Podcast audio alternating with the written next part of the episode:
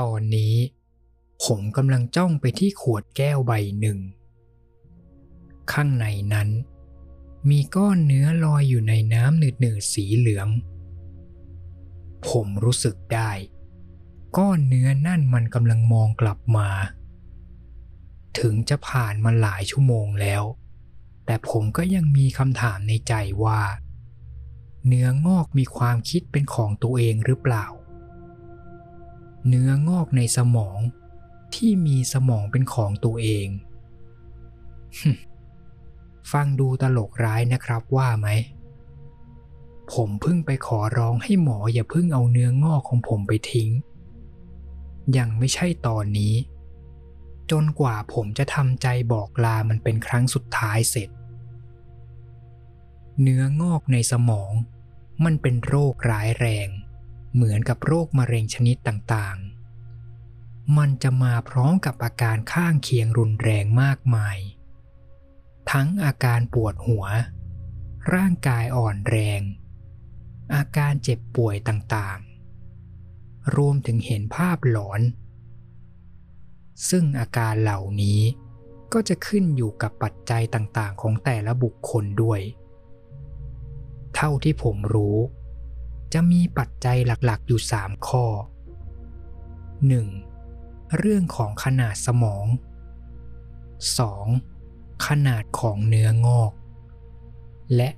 3. ตำแหน่งของเนื้องอกส่วนปัจจัยย่อยอื่นๆก็จะมีอย่างเช่นประวัติการใช้ยาเสพติดหรือเคยได้รับอุบัติเหตุกระทบกระเทือนที่หัวหรือเปล่าเคยเข้ารับการรักษาอะไรมาก่อนบ้างก่อนหน้านี้แล้วก็ความซวยเฉพาะส่วนบุคคลเนื้องอกของผมถูกพบที่บริเวณกลีบขมับหมอบอกว่าขนาดเส้นผ่าศูนย์กลางของมันอยู่ที่ 1.8 นิ้วอย่างที่แฟนของผมแอนเคยพูดไว้ว่าขนาดของมันคือโคตรใหญ่คนในครอบครัวของผมไม่เคยมีประวัติป่วยเป็นมะเร็งโรคมะเร็งหรือเนื้องอกเลยไม่เคยอยู่ในความคิดของผมสักครั้งนั่นเลยทำให้ผมไม่สามารถจะตั้งตัวได้ทันจากที่ผมคิดแค่ว่าไม่ได้เป็นอะไรมากแป๊บๆเดี๋ยวก็หายแต่ยิ่งเวลาผ่านไปผมก็ยิ่งทรมานกับโรคนี้มากขึ้นมันทรมานราวกับไม่มีที่สิ้นสุดผมจะเล่าให้พวกคุณฟังว่าภาพลวงตาที่ผมต้องเจอมีอะไรบ้างเริ่มตั้งแต่ครั้งแรกเลยเฮ้ดูสิผักกาดนั่นดูท่าจะหิวนะในขณะที่ผมกำลังเลือกซื้อผักในซูเปอร์มาร์เก็ตผมก็ได้ยินเสียงพนักงานผู้หญิงที่กำลังถูพื้นพูดขึ้นมาโดยที่เธอยังคงก้มหน้าถูพื้นไม่แม้แต่จะเหล่มามองผมเมื่อกี้คุณว่าอะไรนะครับพนักงานสาววัยรุ่นเงยหน้ามามองผมสายตาของเธอที่มองมาเห็นได้ชัดเลยว่าเธอเองก็สับสนไม่ต่างจากผมอะไรนะคะเมื่อกี้คุณพูดอะไรเกี่ยวกับผักกาดหรือเปล่าครับไม่ฉันยังไม่ได้พูดอะไรเลยนะคุณแน่ใจจริงๆใช่ไหมครับจริงสิคะเอ๊ะเดี๋ยวนะคุณโอเคหรือเปล่าเนี่ยหน้าคุณดูซีดมากอ๋อผมคงไม่ทันที่ผมจะพูดจบจู่ๆภาพรอบตัวผมก็ตัดดำมืดไปแล้วผมก็รู้สึกว่าตัวเองกำลังฝันอะไรสักอย่างนานเป็นชั่วโมงเท่าที่ผมพอจำได้ในฝันผมกำลังวิ่งอยู่ในพื้นที่โล่งๆที่มีแต่ความมืดรอบตัวและในตอนนั้นกำลังมีอะไรบางอย่างวิ่งไล่ตามผมมาทีแรกผมก็พูดไม่ถูกว่าหน้าตามันเป็นยังไงผมรู้แค่ว่ามันไม่น่าจะใช่มนุษย์แล้วหัวของมันก็มีรูปร่างแปลกๆน่ากลัวผมวิ่งหนีไปเรื่อยๆจนขาเริ่มหมดแรงจะก้าวต่อแล้วตัวผมก็ล้มฟุบลงไปบนพื้น หลังจากนั้นพ่อผมหันกลับไปมองที่ใบหน้าของตัวที่วิ่งไล่ตามผมก็ได้เห็นชัดๆว่ามันคือร่างของพนักงานสาวแต่หัวของเธอมีเพียงปากขนาดใหญ่กับฟันจำนวนมากเรียงอยู่ในปากแล้วเธอก็อ้าปากกว้างผิดมนุษย์ก่อนจะกัดเข้ามาที่คอของผมรู้สึกเจ็บมากราวกับมีเข็มแหลมๆหลายร้อยเล่มแทงทะลุผิวหนังเข้ามาพร้อมกันหลังจากนั้นผมรู้สึกได้ว่ามีแสงสว่างส่องใส่เข้ามาที่ตาและเมื่อผมลืมตาขึ้นมาอีกครั้งผมก็ได้เจอกับเครื่องวัดชีพจรที่ดังเบาๆอยู่ข้างหูผมส่วนอีกฝั่งหนึ่งผมก็ได้เห็นผู้หญิงใส่เสื้อโค้ทสีขาวเหมือนชุดแลบกับผู้หญิงอีกคนหนึ่งที่ใส่เสื้อยืดสีฟ้าและสองคนนั้นก็คือคุณหมอกับแฟนสาวของผมแอนซึ่งหน้าของเธอตอนนั้นมีแต่น้ำตาอาบเลอะแก้มแน่นอนว่าหลังจากทุกคนรอบตัวรู้ข่าวที่ผมเป็นลมในซูเปอร์มาร์เก็ตทุกคนก็เป็นห่วงมากๆแต่ผมก็บอกว่าผมไม่ได้เป็นอะไรแล้วบางทีผมอาจจะเครียดเรื่องเรียนมากไปหน่อยหรือไม่ก็เป็นภาวะเลือดขาดน้ำตาลอะไรทำนองนั้นส่วนหมอก็บอกว่าได้ทำการตรวจร่างกายของผมอย่างละเอียดแล้วแต่ก็ไม่เจออะไรหมอเลยอนุญาตให้ผมกลับบ้านได้แต่ก็ไม่คาดคิดเลยว่าพอผ่านไปหลังจากวันนั้นอาการของผมจะยิ่งแย่ลงกว่าเดิมทุกๆเช้าผมจะตื่นมาด้วยอาการปวดหัวมากๆปวดระดับเดียวกับปวดไมเกรนและหลายๆคืนก่อนที่ผมจะเข้านอนผมก็จะมีเลือดกำเดาไหลออกมาจากจมูกซึ่งผมต้องทนรอนานเป็นชั่วโมงกว่าเลือดจะหยุดไหลแต่ผมก็ยังเลือกที่จะไม่บอกใครทั้งแฟนและทุกคนในครอบครัวผมยังคงหลอกตัวเองว่าเดี๋ยวมันก็หายเพราะผมไม่อยากจะให้คนที่ผมรักต้องมาเครียดตามแต่สุดท้ายผมก็หนีความจริงไม่พ้นอาการเจ็บปวดทางร่างกายกลายเป็นเพียงเรื่องเล็กไปเลยหลังจากนี้ผมได้ทำการจดบันทึกอาการที่ผมต้องเจอทั้งหมดไว้ในสมุดบันทึกที่ต้องคอยจดบันทึกไว้ก็เพราะผมต้องการจะใช้บันทึกนี้คอยย้ำตัวเองว่าผมยังไม่ได้บ้าผมจะอ่านทุกอย่างตามที่ผมเคยเขียนไว้นะครับวันที่31 ธันวาคมในงานเลี้ยงปีใหม่ที่บ้านเพื่อนผมได้ยินเสียงเพื่อนคนหนึ่งพูดขึ้นมาว่าตามมาสิฉันมีอะไรจะให้นายดูด้วยแต่พอผมเดินตามเพื่อนคนนั้นไปจนถึงอีกห้องหนึ่งเขาหันกลับมาหาผมแล้วถามว่าเฮ้ยนายจะตามมาถึงห้องน้ำเลยหรือไงมีอะไรหรือเปล่าเนี่ยปรากฏว่าเพื่อนคนนั้นบอกว่าเขาไม่ได้เรียกให้ผมตามมาด้วยรวมถึงทุกคนในงานปาร์ตี้ก็ยืนยันว่าไม่มีใครพูดเรียกให้ผมไปดูอะไรวันที่9 มกราคมแอนมาจัดเตียงให้ผมที่ห้องในระหว่างที่ผมรอเธออยู่ตรงเก้าอี้และสายตากำลังมองเตียงอยู่จู่ๆผมก็เห็นอะไรบางอย่างร่วงจากหัวของเธอตกลงบนเตียงถึงผมจะเห็นสิ่งนั้นเพียงแค่เสี้ยววินาทีเดียวแต่ผมทันเห็นว่ามันเป็นเหมือนก้อนสีเขียวๆเหลวๆแล้วจังหวะนั้นเธอก็เอาผ้าห่มวางทับลงไปบนก้อนนั้นด้วยความตกใจผมเลยรีบบอกเธอให้เอาผ้าห่มออกก่อนแต่พอเราตรวจดูรอบเตียงผมก็ไม่เจอก้อนนั้นแล้วราวกับว่าไม่เคยมีอะไรเกิดขึ้นวันที่19 มกราคม ผมเข้าพบอาจารย์สอนวิชาเศรษฐศาสตร์ที่ห้องออฟฟิศของเขาอาจารย์นัดมาคุยเกี่ยวกับผลสอบของผมที่ออกมาไม่ค่อยดีเท่าไหร่แล้วระหว่างที่ผมกำลังมองไปที่หน้าของอาจารย์ผมก็เห็นตะขาบตัวหนึ่งกำลังไต่เลื้อยไปมาบนคอของเขาผมถึงกับรีบถอยเก้าอี้ออกห่างจากตัวอาจารย์ให้มากที่สุดโดยที่ตะขาบตัวนั้นยังคงไต่ไปมาก่อนที่มันจะไต่เข้าไปในปากของอาจารย์และหายไปทั้งอย่างนั้น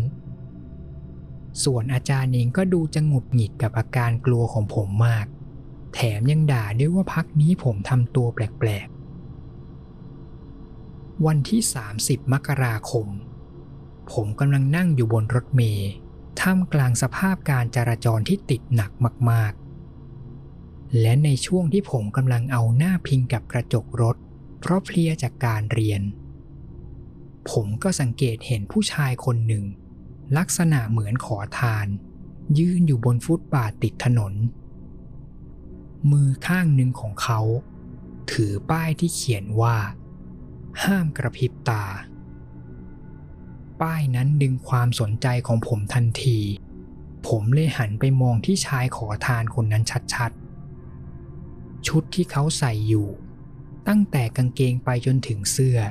มีรูขาดอยู่เต็มไปหมดสภาพของเขาดูไม่ต่างอะไรกับคนเอาเศษผ้าขาดๆมาห่อตัว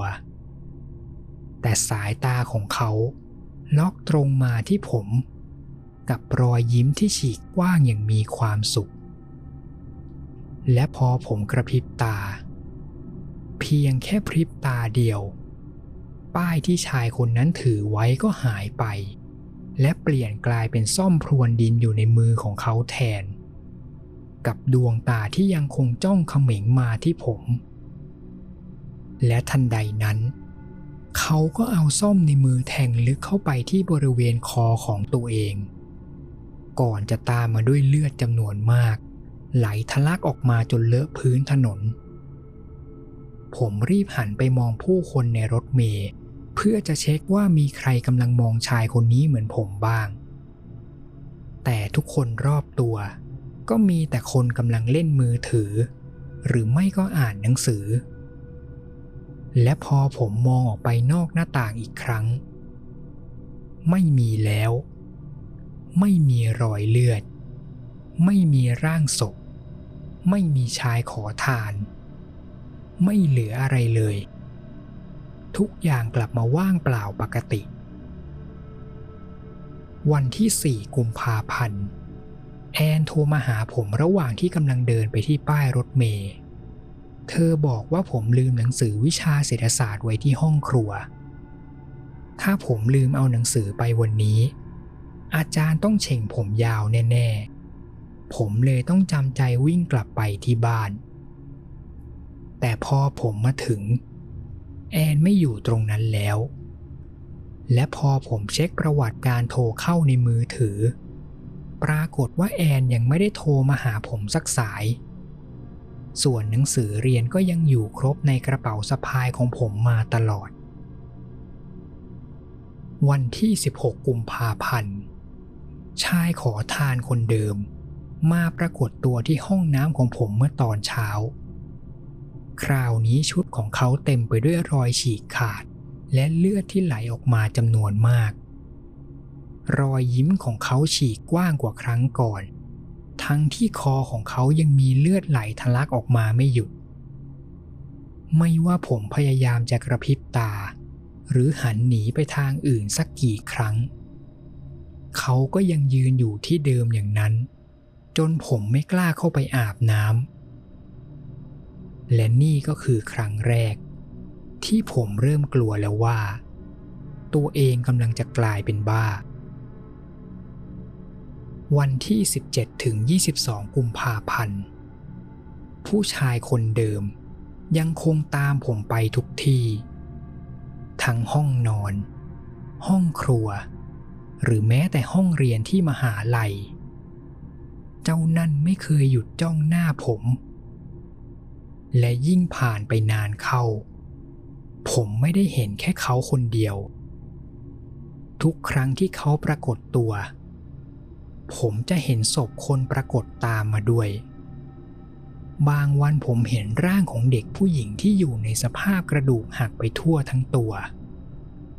บางวันผมเห็นร่างของชายขอทานที่มาในสภาพจมูกฉีกขาดและดวงตากลวงโบบางวันผมก็เห็นศพหญิงชราที่มีกระดูกทิ่มออกมาจากกลางหลังแต่สิ่งที่ทำให้ผมกลัวที่สุดคือศพของพวกนั้นมันพูดกับผมโดยที่คนรอบตัวไม่มีใครรู้สึกหรือได้ยินอะไรเลยนอกจากผมเพียงคนเดียวเสียงพวกนี้กระซิบอยู่ข้างหูผมแทบจะตลอดเวลาแม้ว่าผมจะยกมือมาปิดหูแล้วแต่ก็ช่วยอะไรไม่ได้เลยฆ่าตัวตายไปซะเอามีดแทงคอเลยฆ่าแอนสิแทงเธอเลยทุกคนเกลียดแกพวกนั้นกำลังหัวเราะเยาะนายอยู่นะแกมันไร้ค่าไร้ค่าไร้ค่าตายตายตายตายตายผมกำลังจะกลายเป็นบ้าไปแล้วหลังจากวันนั้นผมก็ไม่เหลือสติที่จะเขียนบันทึกต่อได้หลายๆคนชอบถามว่าผมเป็นอะไรหรือเปล่าผมโอเคไหมแต่ด้วยความเครียดและอะไรต่างๆมากมายที่ผมต้องเจอมันทำให้ผมกลัวทุกอย่างรอบตัว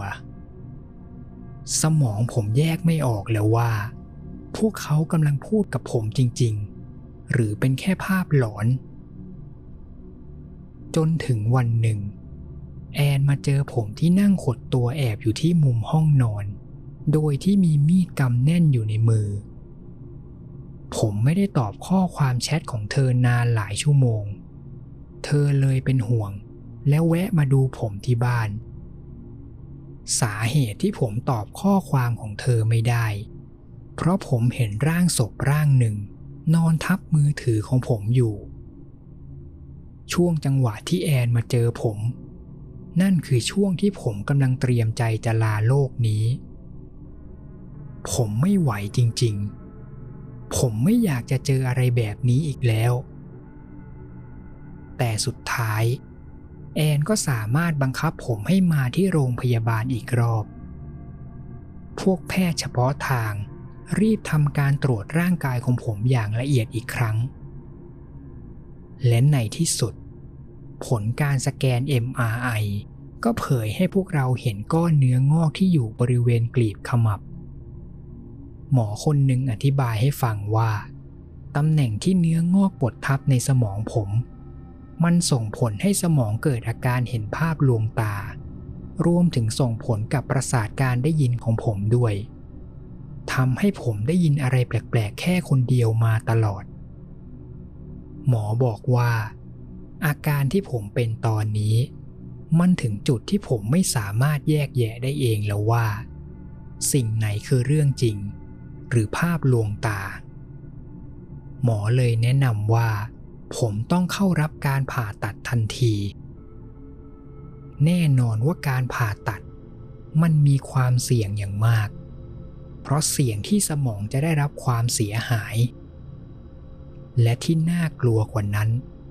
มันมีความเป็นไปได้ว่าเนื้องอกอาจจะลามไปถึงส่วนอื่นๆของสมองซึ่งถ้าเป็นอย่างนั้นจะเท่ากับว่าทุกอย่างสายเกินไปแล้วยอมรับว่าผมลังเลไม่รู้ว่าควรจะต้องทำยังไงต่อจนกระทั่งเมื่อแอนรู้เรื่องอาการของผมทั้งหมดเธอก็ขอร้องให้ผมเข้ารับการผ่าตัดสุดท้ายผมเลยได้เข้าผ่าตัดที่โรงพยาบาลในวันต่อมาทันทีก่อนหน้าหนึ่งคืนผมเครียดจนนอนไม่หลับผมคิดวนเวียนแต่ว่าสมองของผมไม่มีทางจะกลับมาเหมือนเดิมอีกแล้วผมคงไม่มีวันจะกลับมาใช้ชีวิตปกติเหมือนแต่ก่อนได้อีกแล้วแต่แอนอยู่ข้างผมตลอดทั้งคืน ไม่ว่าผมจะกลัวหรือร้องไห้ฟูมฟายขนาดไหนเธอยังคงให้กำลังใจผมตลอดว่าทุกอย่างจะต้องดีขึ้นแอนเธอช่างดีกับผมจริงๆไม่ว่าเหตุการณ์จะเลวร้ายยังไงเธอยังใจเย็นและมองโลกแง่ดีเสมอถ้าไม่มีเธอผมคงยอมแพ้ไปนานแล้วแอนเป็นคนขับรถมาส่งผมที่โรงพยาบาลในเช้าวันต่อมาหัวใจของผมเต้นแรงมากๆจนผมรู้สึกเหมือนว่ามันกำลังจะทะลุออกจากอกในระหว่างที่ผมกำลังนอนรอบนเตียงเข็นของโรงพยาบาลผมยังคงเห็นแอนที่ยืนอยู่ไม่ห่างระหว่างที่เจ้าหน้าที่คนอื่นๆกำลังเตรียมพาผมเข้าห้องผ่าตัดเธอกำมือผมไว้แน่นและบอกว่าทุกอย่างจะโอเคและเมื่อเตียงของผมกำลังเข็นเข้าสู่ห้องผ่าตัดเธอก็บีบมือผมและจูบลงบนหน้าผากของผมเป็นครั้งสุดท้ายเธอเองก็คงกลัวมากเพราะผมเห็นน้ำตาของเธอไหลออกมาไม่หยุดและประโยคสุดท้ายที่เธอพูดกับผมก่อนที่ผมจะเข้าห้องผ่าตัดก็คือฉันรักเธอนะขอให้โชคดีแอนคือคนสุดท้ายที่ผมคิดถึงก่อนที่ผมจะค่อยๆหลับไปเพราะฤทธิ์ยาสลบขอบคุณสวรรค์จริงๆครับที่มอบแอนเข้ามาในชีวิตผมระหว่างผ่าตัดผมก็เจอกับฝันแปลกๆผมฝันว่าตัวเองกำลังเดินอยู่ในโถงโรงแรมเก่าๆที่หนึ่งแต่ไม่ว่าผมจะเดินไปไกลขนาดไหนผมก็ไปไม่ถึงสุดทางสักทีไม่มีใครอยู่กับผมและไม่ว่าผมจะเคาะประตูห้องพักห้องไหนไม่ว่าจะตะโกนเรียกยังไงก็ไม่มีใครตอบกลับมาหลังเสร็จสิ้นการผ่าตัดผมก็ตื่นขึ้นมาด้วยอาการที่ยังมึนหัวโดยที่มีพยาบาลคนหนึ่งนั่งเฝ้าอยู่ข้างเตียง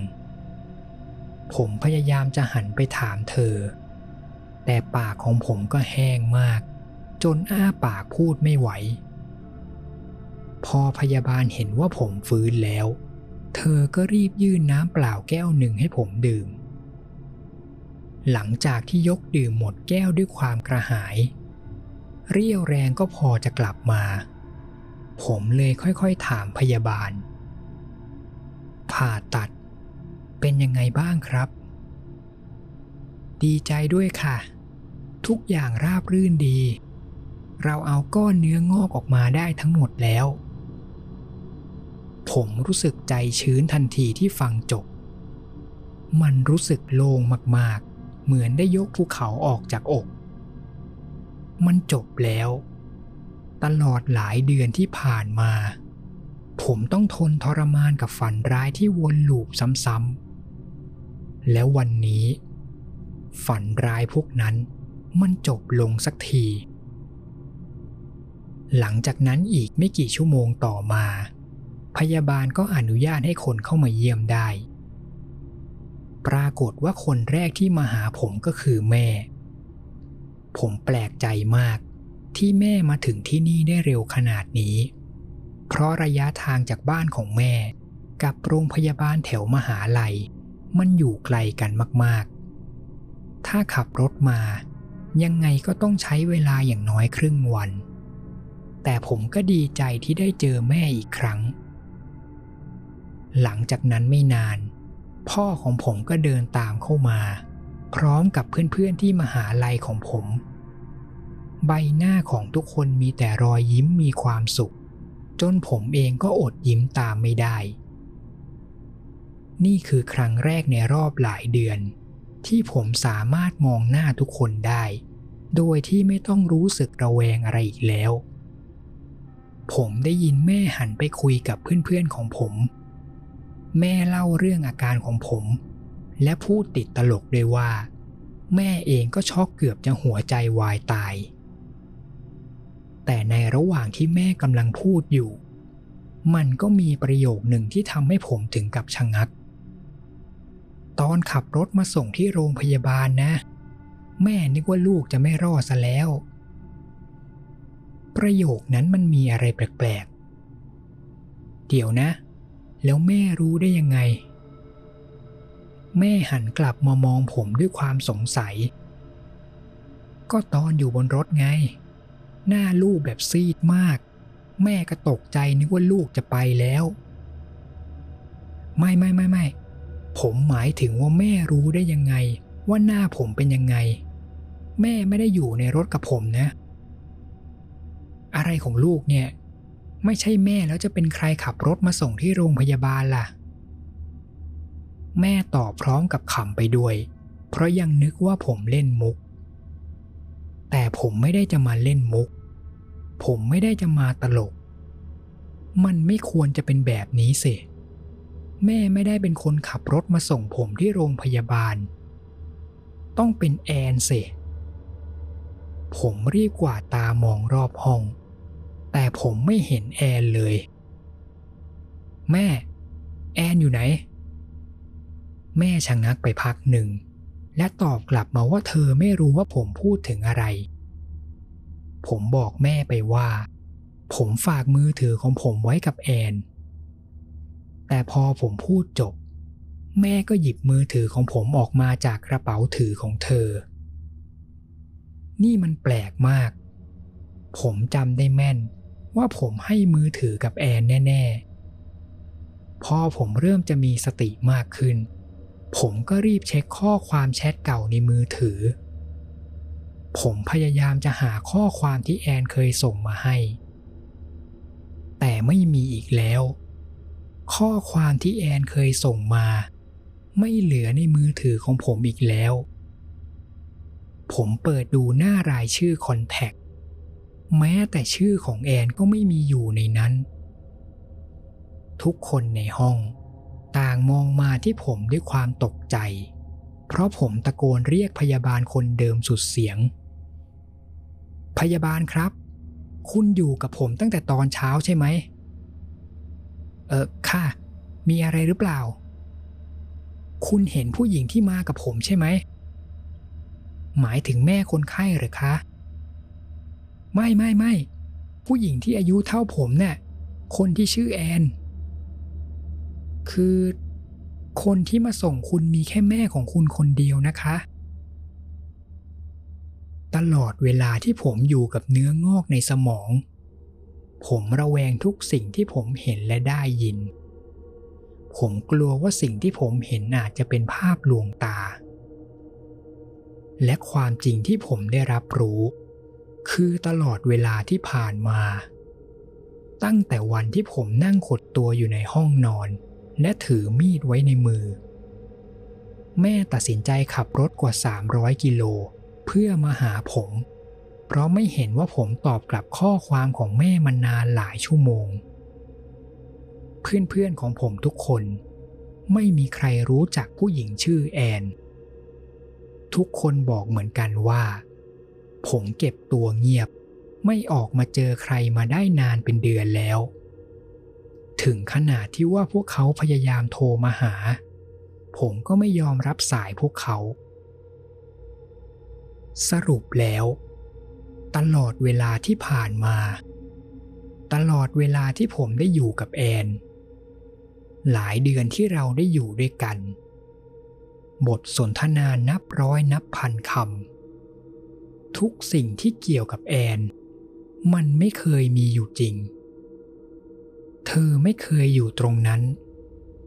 ผู้หญิงที่ผมรักที่สุดกลายเป็นเพียงภาพลวงตาทั้งที่เธอเป็นทุกอย่างในชีวิตแต่เธอกลับไม่เคยมีตัวตน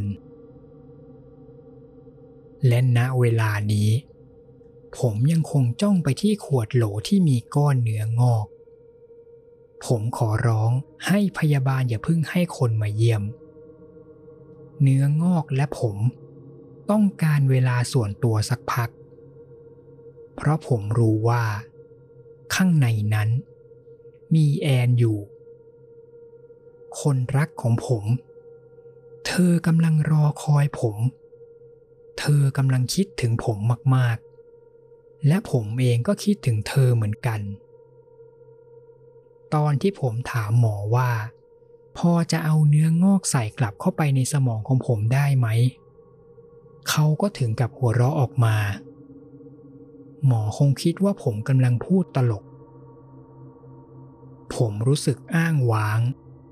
หัวใจของผมกำลังแตกสลายและที่เลวร้ายกว่านั้นตั้งแต่ที่ผ่าตัดเอาก้อนเนื้อออกจากสมองสำเร็จผมไม่สามารถนึกหน้าของแอนได้เลยไม่ว่าผมพยายามยังไงผมก็จำหน้าของเธอไม่ได้เธอกำลังจะจางหายไปจากความทรงจำของผมเหลืออีกแค่ความหวังสุดท้ายนั่นคือขอให้เนื้องอกมันกลับมาในสมองอีกครั้งถ้าเป็นอย่างนั้นมันก็มีโอกาสที่ผมจะได้กลับมาเจอแอนอีกครั้งถึงแต่ก่อนตอนที่ผมเริ่มเห็นภาพหลอนผมจะภาวนาขอให้มันหายไปเร็วๆแต่ตอนนี้ผมกลับต้องมาขอให้พวกมันกลับมา